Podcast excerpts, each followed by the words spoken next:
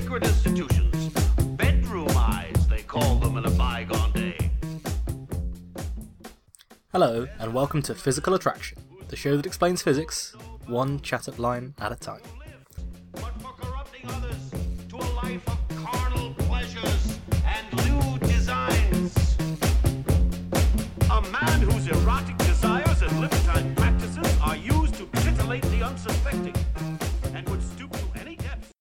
Hello, and welcome to Physical Attraction, the show that explains physics, one chat line at a time. Today we're hosting a special episode that's going to focus on the Nobel Prize in Physics 2017. This will replace our usual Saturday episode because I wanted to get it out there while it's still nice and relevant. As I'm sure many of you know by now, the prize was awarded to three people Kip Thorne, Rainer Weiss, and Barry Barish. But really, it was awarded to the entire LIGO collaboration. So, first, I think we'll talk about the prizes in general, and then we'll talk about what LIGO did and why it was important enough to win them the Nobel Prize this year. Alfred Nobel was a Swiss chemist, engineer, inventor, and businessman. The whole family had a long history in engineering, and Nobel's father had made his money manufacturing, amongst other things, explosives. Before Nobel, the main explosive that was being used was gunpowder. But gunpowder is actually fairly primitive as an explosive. It had been invented a thousand years before in China and hadn't really been updated since then.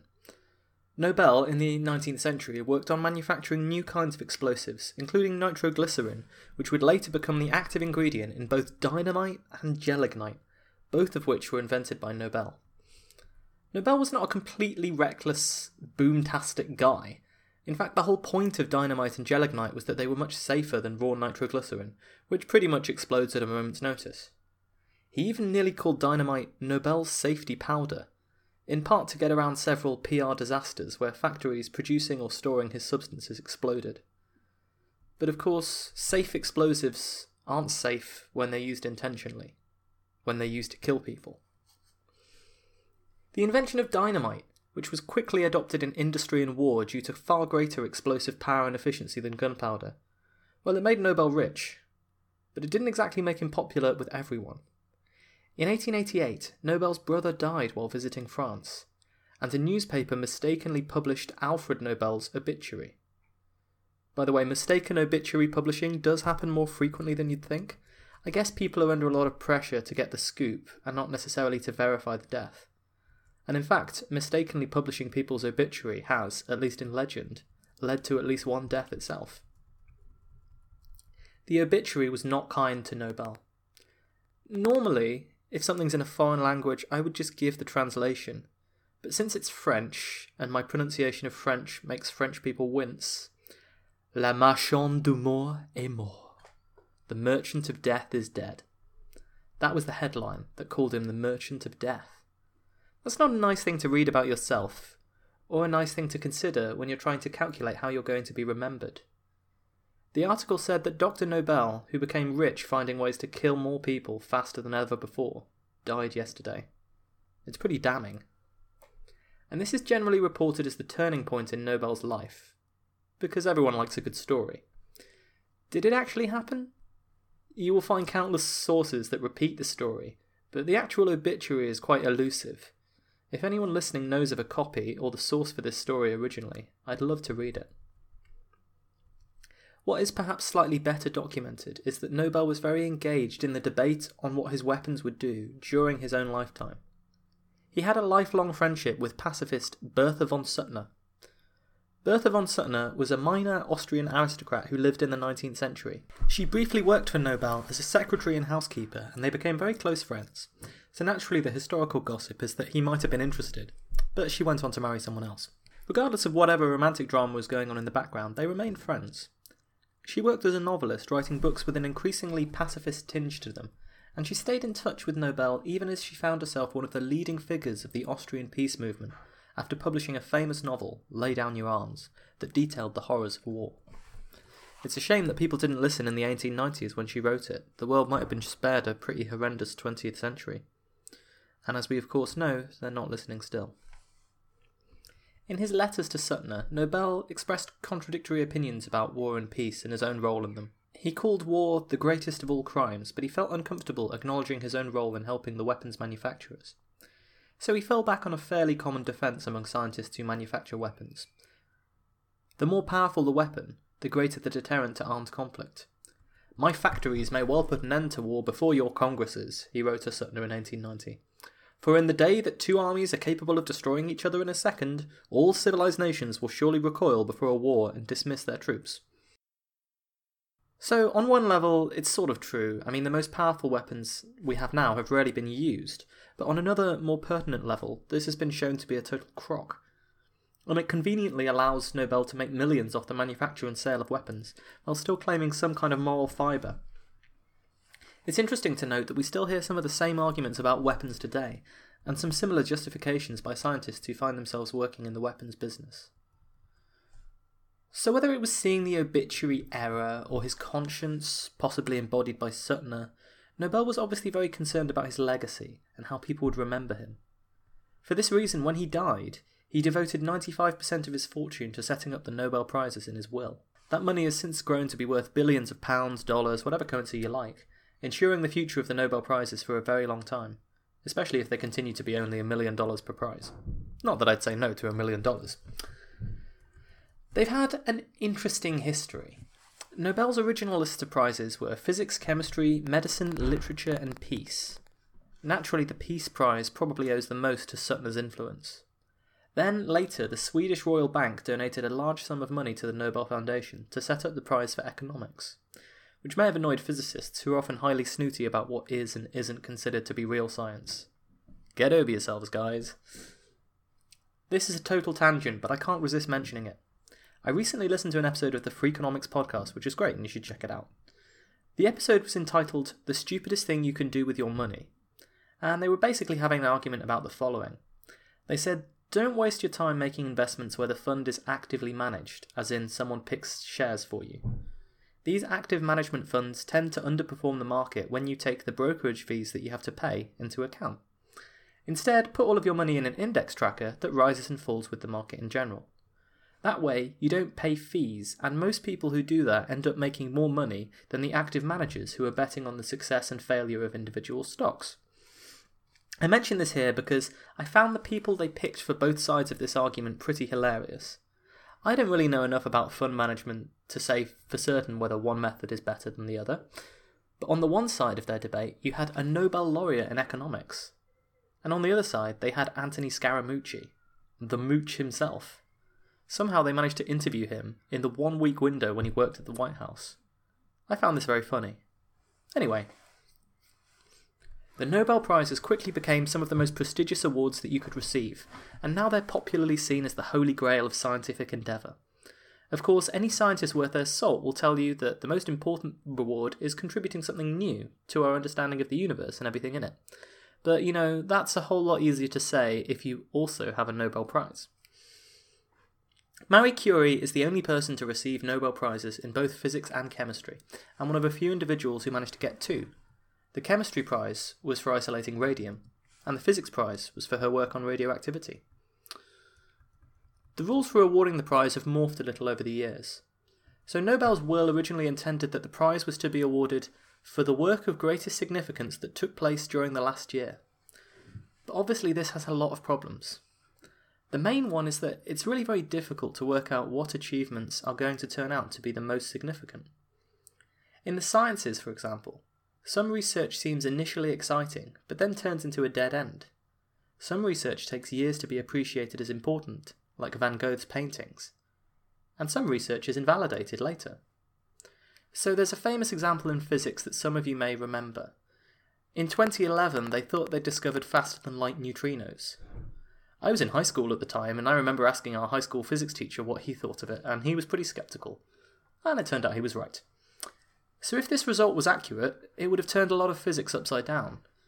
It took until 2012 for people to be conclusively sure that it was a mistake, although most people were pretty confident that it must have been. So what do you do? Do you give them the Nobel Prize for a research topic that sparked a lot of initial discussion? If you insist on the in the last year rule, then you might miss the boat while you're waiting for confirmation. On the other hand, you might give the prize to people who don't really deserve it. There was one particularly embarrassing case in 1926. Johann Fibiger claimed that he had discovered a parasite that could cause cancer in rats and mice. but it was later shown that he'd made experimental errors and this was in fact false. Whoops. So they've relaxed this rather stringent rule, and in fact they've relaxed it an awful lot. Nowadays, it can take decades for people's research to be recognised with a Nobel Prize. So the physicist Chandrasekhar had nearly 50 years to wait before being recognised for his research into stars and black holes. And Peter Higgs, who's credited with the main idea behind the Higgs boson, well, he mostly contributed to the field in the 1960s, but he had to wait until 2013 to win the Nobel Prize as a result.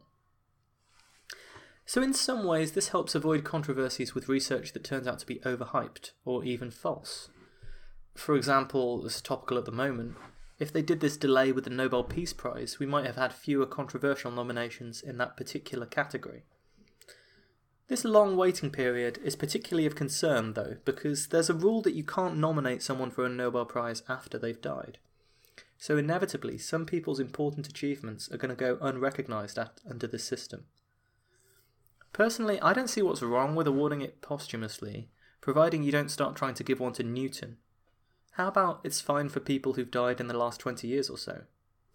But anyway, those are the rules.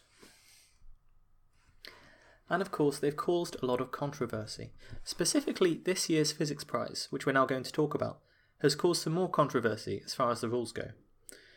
It was awarded to Kip Thorne, Rainer Weiss, and Barry Barish, but really it was awarded to the entire LIGO collaboration. The prize is celebrating the detection of gravitational waves, but this took the efforts of the entire LIGO team. But there's a rule in the Nobel rulebook that says you can't divide the prize between more than three people. So, in some ways, I can see the argument for this. If you could award it to hundreds, it might dilute the prize and take away from the prestige of the individual effort. And also, the cash gift would be meaningless. But that was always secondary to the real nature of what a Nobel Prize is about. The problem is that the way science is done has changed over the years. On the whole, it's become more collaborative. This is a function of how much you know, of course. So it was possible for Newton and even Einstein to just sit and think and deduce new things about the way the universe worked.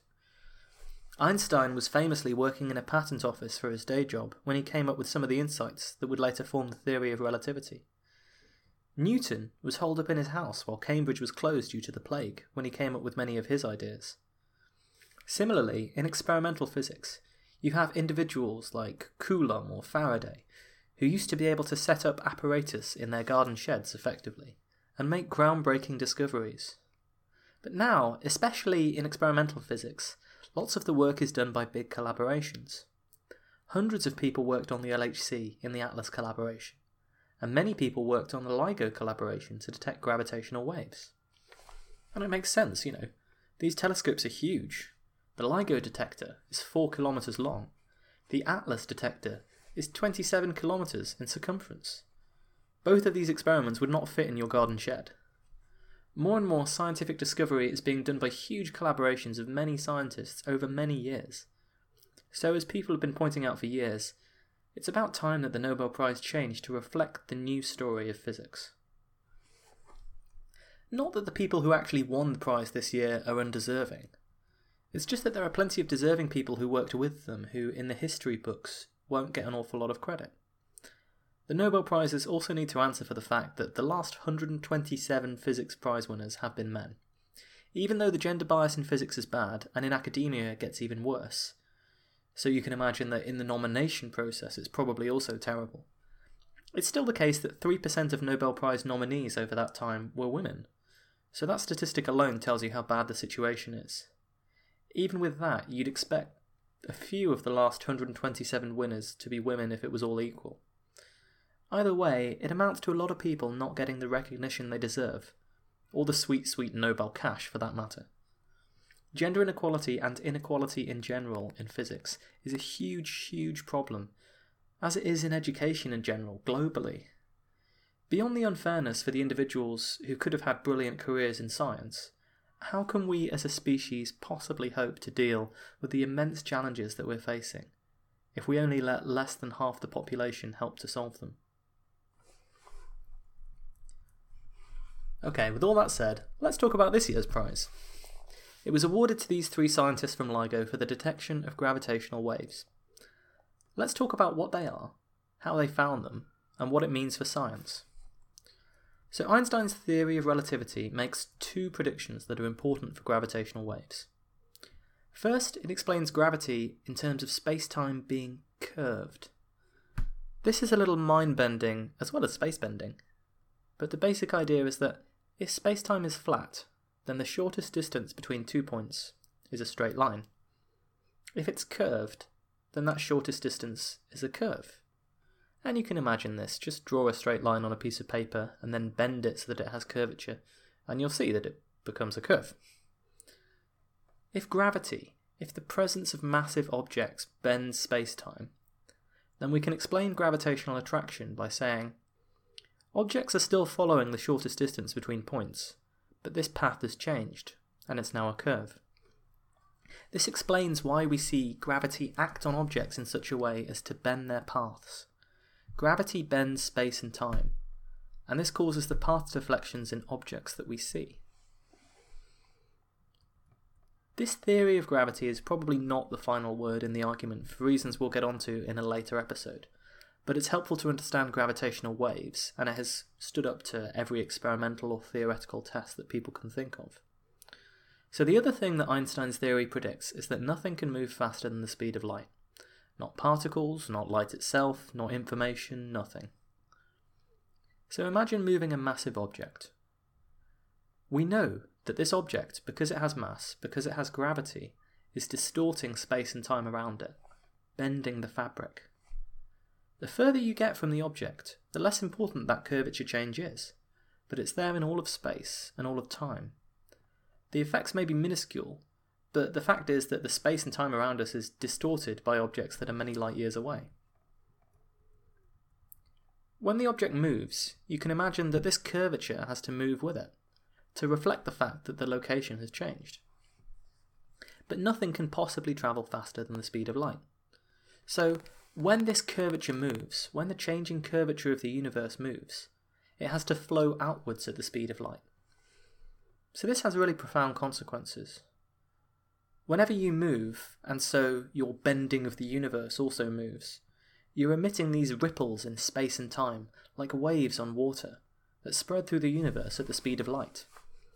Which is one of those ridiculously wild things you can say when you know a little bit of physics. If you're alone, or in public and you don't mind being embarrassed, wave your arms. By the time you finish listening to this sentence, those ripples have travelled a long way approximately 1.5 million kilometres, in fact, four times further than the moon is. This, in fact, is exactly how the more familiar electromagnetic radiation and electromagnetic waves work as well. So you might remember that we covered it in our episode on radiation, Unusually Hot. Electromagnetic radiation, which includes light, radio, microwaves, etc., it's basically just the universe finding out that electric charges have moved. You move an electric charge, and the information about that motion propagates throughout the universe at the speed of light in the form of electromagnetic radiation. So it makes sense in a lot of ways. It's actually very analogous, isn't it?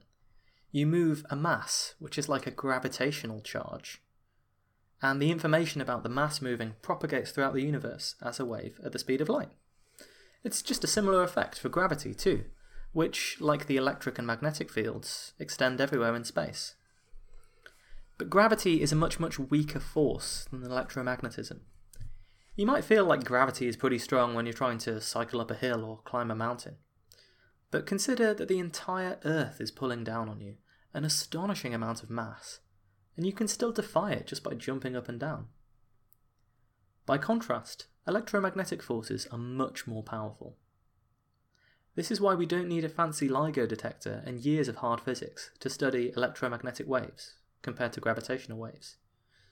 If you want to study electromagnetism, electromagnetic waves, you can just open your eyes. Gravitational radiation or gravitational waves, they have an amazing consequence too, although really in a more philosophical than practical sense for us.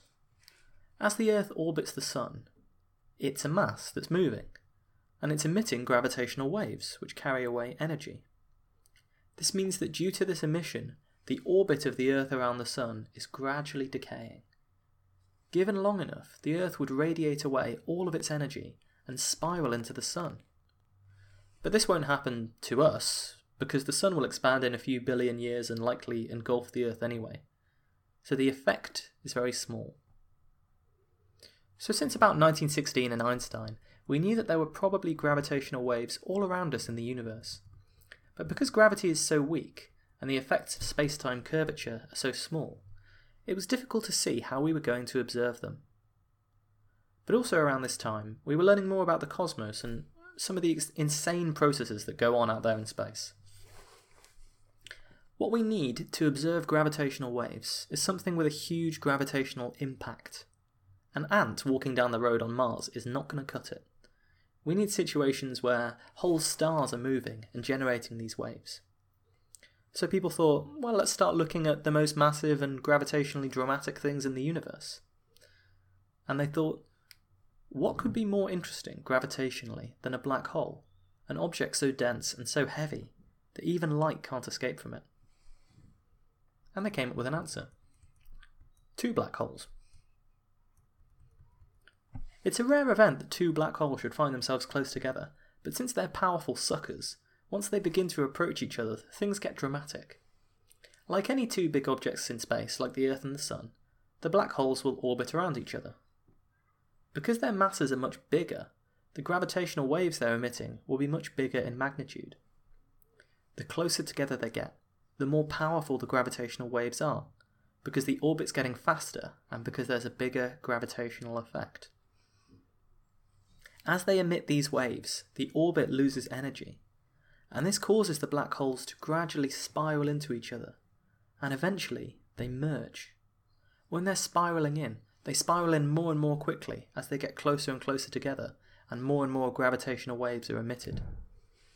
Physicists knew that these black holes merging together would be a very good source of gravitational radiation, especially in the time immediately before the merger, when they were still very close together and still spiraling in.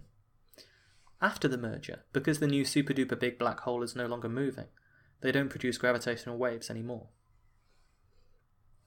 But how could we detect this on Earth? How can we see the curvature of space and time moving towards us? In the 1960s, people figured out that this might be possible using something called an interferometer. The idea of an interferometer is a little tricky to explain, but it's so useful as an experimental tool in physics. So here we go. Light waves have peaks and troughs. This means that light can reinforce itself, or it can cancel itself out. We call this constructive or destructive interference. That's where it's an interferometer. We're trying to measure when light interferes with itself. So you can imagine two light waves as being a little bit like ripples in a pool of water. When a peak meets a peak, they reinforce but when a peak meets a trough, they cancel out. If you have a pool of water, maybe in your sink or something, and you start splashing and making these nice waves in the water pool, you can see an interference pattern between the two waves if they're in different locations. And this is exactly what they were looking for at LIGO. So the detailed experimental apparatus is a bit more complicated, but the basic idea of an interferometer is to exploit this property of light to make measurements of distance. So imagine now for a second that we have two light waves that you set off from the same place, so that the peaks and troughs are all aligned. As they wave through space, you have peak trough, peak trough, peak trough in different parts of space. And they're moving too. So you should be imagining a sort of sine wave moving in space. Then one of them follows a path that's ever so slightly longer than the other. Clearly, the waves are going to go out of sync with each other. So maybe now, a peak of one wave aligns with a trough of another, because one of them has travelled slightly further, and so it's waved a little bit more. If you then recombine them later on, you might see an interference pattern where the peaks and troughs are cancelling each other out. And then you've demonstrated that the light beams have travelled slightly different paths. And then you can say that the distance has changed. So, clearly, this kind of instrument is extremely sensitive to changing the distance. In fact, if you change the distance by a fraction of the wavelength of light, you will be able to detect it, because the light pattern you see when you recombine the beams will change. And using a different laser, you could make this distance a few nanometers or even less if you wanted. So it was considered that when gravitational waves come in and they bend space and time, they might change the distance slightly in one direction while keeping it the same in the other. And this difference in distances that we can detect with an interferometer. This is what they're measuring to see the gravitational wave coming through. But we really need to talk about the scale of the challenge that was facing the scientists at LIGO. They have a detector that's 4 kilometres big, and they're looking for changes in the length that are much, much smaller than that. In fact, to find gravitational waves, they needed to build an apparatus that was sensitive to distance to 1 part in 10 to the 22. That means 1 in 10,000 million million million. If the detector was as big as the distance to the Andromeda galaxy, the distance they're looking for is just a meter. That's how sensitive the device needed to be, which is why finding the gravitational waves was such an amazing achievement by the collaboration. So they built their interferometer, and after a decade of refining it, they finally made the first observation of gravitational waves on the 14th of September 2015, and they announced it in February 2016. It was caused due to two black holes spiraling inwards and merging just as they'd predicted. One of them was 36 times heavier than the Sun, and the other was 29 times heavier than the Sun. Such a huge amount of energy is involved that this happened, that very briefly, when it was going on, the black hole merger was emitting energy at a greater rate than all of the stars in the observable universe combined. But since that didn't last very long, the overall energy signature is much smaller than that of stars. So there are so many amazing facts about this observation, I'll just tell you a few of my favourites. First, not only did the waveform, the way the wave looked, exactly match the theoretical prediction for this type of event, but it was actually the first black hole merger we ever knew about. Before then, we didn't even know if it was feasible that two black holes could merge together often enough for LIGO to see them. But since then, they've seen two more, so obviously it's a lot more common than we originally thought. Albert Einstein thought that gravitational waves might never be detected based on how tiny the effect was. The observation of gravitational waves confirms his hundred year old theory of general relativity once again. This was the last prediction of the theory that we had not confirmed by observation and the distance change that the apparatus measured was really tiny. It changed the length of the 4 kilometre LIGO detector by less than a thousandth of the width of a proton. For scale, imagine if you can the distance to the nearest star outside the solar system, light years away. This is the equivalent of adding one hair's width to that path and being able to detect it. Stunning. What's more, the detection wasn't just a vague, we saw something, guys. They could actually draw the gravitational wave. It's exactly what you'd expect from the event, and if you look at it, you can see the frequency of the wave increasing as the black holes get closer together and start spinning around each other faster. And you can see what's called the ring down, the point where the black holes actually merge, and gravitational wave emission slows down and stops. So, this was a truly dramatic and fantastic observation, we waited decades to come up with a way of observing gravitational waves, and then LIGO spent decades refining their experiment to get it just right, to detect the waves that were this small. Finally, after a hundred years of work of one form or another, we have direct experimental proof that these waves exist, and it's opened the door to a whole new kind of astronomy. As they detect more and more events, we'll learn more and more about the most massive objects in the universe. The next big detection LIGO will be hoping to make would probably be two neutron stars merging together, this can also happen, and because neutron stars are very dense, they'll probably produce a very big signal too. The ceremony awarding the prizes will be on the 10th of December. The laureates will probably make a speech, but if they're not feeling talkative, there are always other ways to communicate information. They could wave. Thanks for listening to this bonus episode of Physical Attraction. There will be no episode Saturday, but the following Saturday we'll be back with another TEOTWAWKI special. Time for the housekeeping. We've got another taped interview coming up, this one with my Master's Project Supervisor, so get excited. For those of you who enjoyed our excellent discussion with Phil Torres at Riskology on Twitter, there are two pieces of information. The second half of our discussion will be released later on during the Teot series. It was very relevant to the discussion of AI, so I'll put it out around the time when I do my AI episode in a few weeks. And you should all also know that his new book, Morality, Foresight, and Human Flourishing, an Introduction to Existential Risks, is up on Amazon. I've been reading it and it's great so far, so you should all buy a copy, especially if you enjoyed his interview with me. We have a new website, or to be more accurate, we have a new URL. www.physicspodcast.com will take you to our web page. That's www.physicspodcast.com. So, when, as I've ordered you to many times, you guys are telling all of your friends about the show, you can simply refer them to a much more memorable address www.physicspodcast.com. Since we're already overrunning, I'd like to do a few shout outs to listeners and reviewers as well.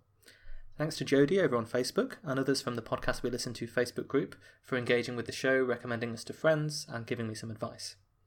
Special thanks to everyone who's reviewed us on iTunes. Super duper special thanks to all the Americans, like Unframe of Mind, who said they like my accent. I can't help that it's so unbearably sexy. I'd also like to shout out to Ozzy Ash for calling me a great essayist, which really made my day when I read it. That was just an ego trip, sorry. Thank you guys so, so much. Writing and hosting this show is a lot of fun, but getting feedback is even better. And the more reviews we get, the more likely it is that we can eventually achieve our goal of taking over the um, educating people about physics. I'm really keen on doing a listener questions episode sometime soon. So if there are any areas of physics you'd like to hear about, questions you'd like to ask that relate to the show, stuff you've heard on the show, my personal life, etc., there are plenty of ways to get in touch. You can email us at physicspod at outlook.com, hit us up on Twitter at physicspod. You can find us via the Facebook page, Physical Attraction on Facebook. And you can leave comments under the shows on our website at www.physicspodcast.com. I read those too, so if you're happy to do that, then that's probably the best way that everyone can do for asking me questions. And there are plenty of ways to have an impact on what we talk about. The more you talk to me, the better idea I get about the kind of things you want to listen to, and the better I can make the show. It's a positive feedback loop. Okay, enough admin at long last. We'll be back next week. Until then, carry on bending space and time.